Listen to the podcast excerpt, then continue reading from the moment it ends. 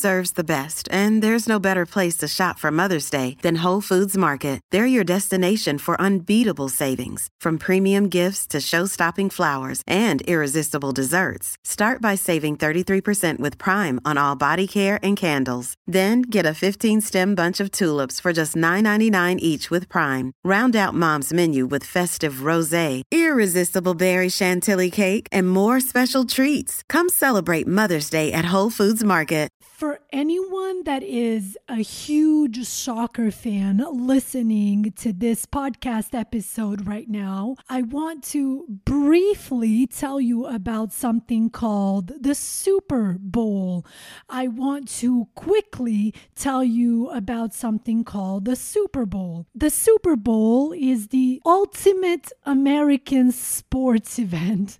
And the reason why I mentioned soccer at the beginning of this episode is because the Super Bowl is to Americans what the soccer World Cup is to the rest of the world. In other words, it's a huge sporting event. Americans love it and they all tune in to watch every year in February. The Super Bowl is the annual final playoff game of the National Football League, or as it's known, the NFL, to decide the league champion. Now, pay attention here, please.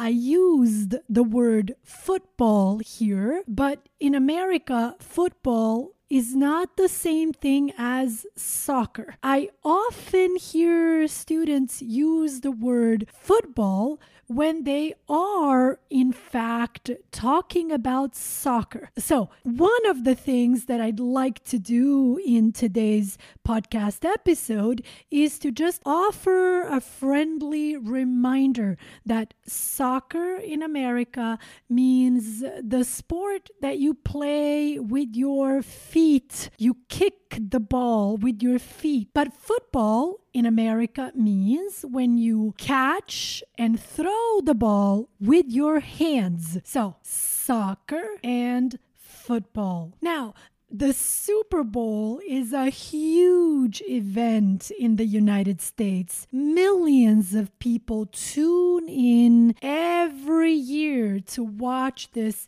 important sporting event. During every Super Bowl, there is always something called the halftime show. And that's when usually a famous singer or a famous band puts on a show for all the viewers. By the way, if you are a viewer, you are someone who is tuning in to watch the show. You are someone who is at home watching the game and the show. Of course, if you are lucky enough, you might be in the actual audience watching the live show. But that's usually very hard to do because the tickets are quite expensive and they often sell out very fast.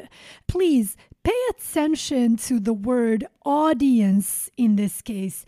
In Spanish, you say el público.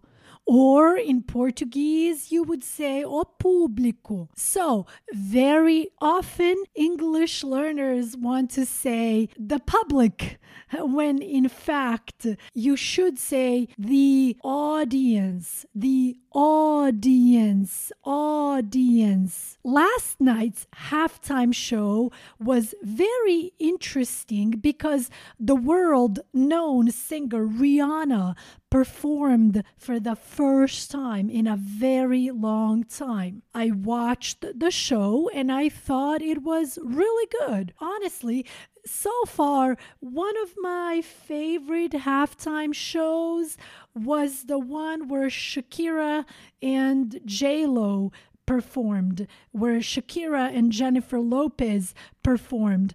I loved it. But Rihanna's performance was very good too. Now, Rihanna did not only perform, she actually kind of killed two birds with one stone, as we would say in English. To kill two birds with one stone is an idiomatic expression which basically means you take the opportunity to do two things during the same event. So she performed, yes, but she also broke the news about her pregnancy. Pregnancy. Yes, it's official. She is pregnant with her second child. Careful with the pronunciation of the word child, please. Not shield or child, but ch ch ch child, like Chile or cha cha cha child. So yes, she is pregnant with her second child. She took the opportunity to break the news to everyone last night during her performance.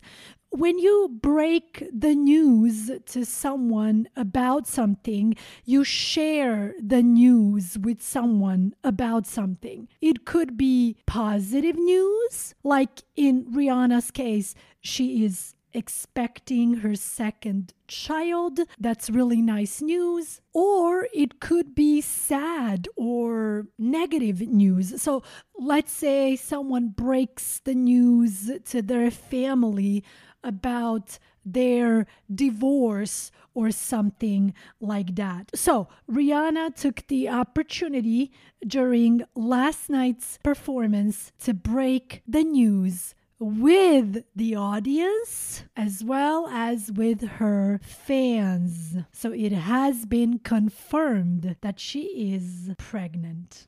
This is the end of today's podcast episode, but don't miss tomorrow's podcast episode because we're going to continue to talk about another very interesting topic. As always, thank you so much for listening. Talk to you tomorrow.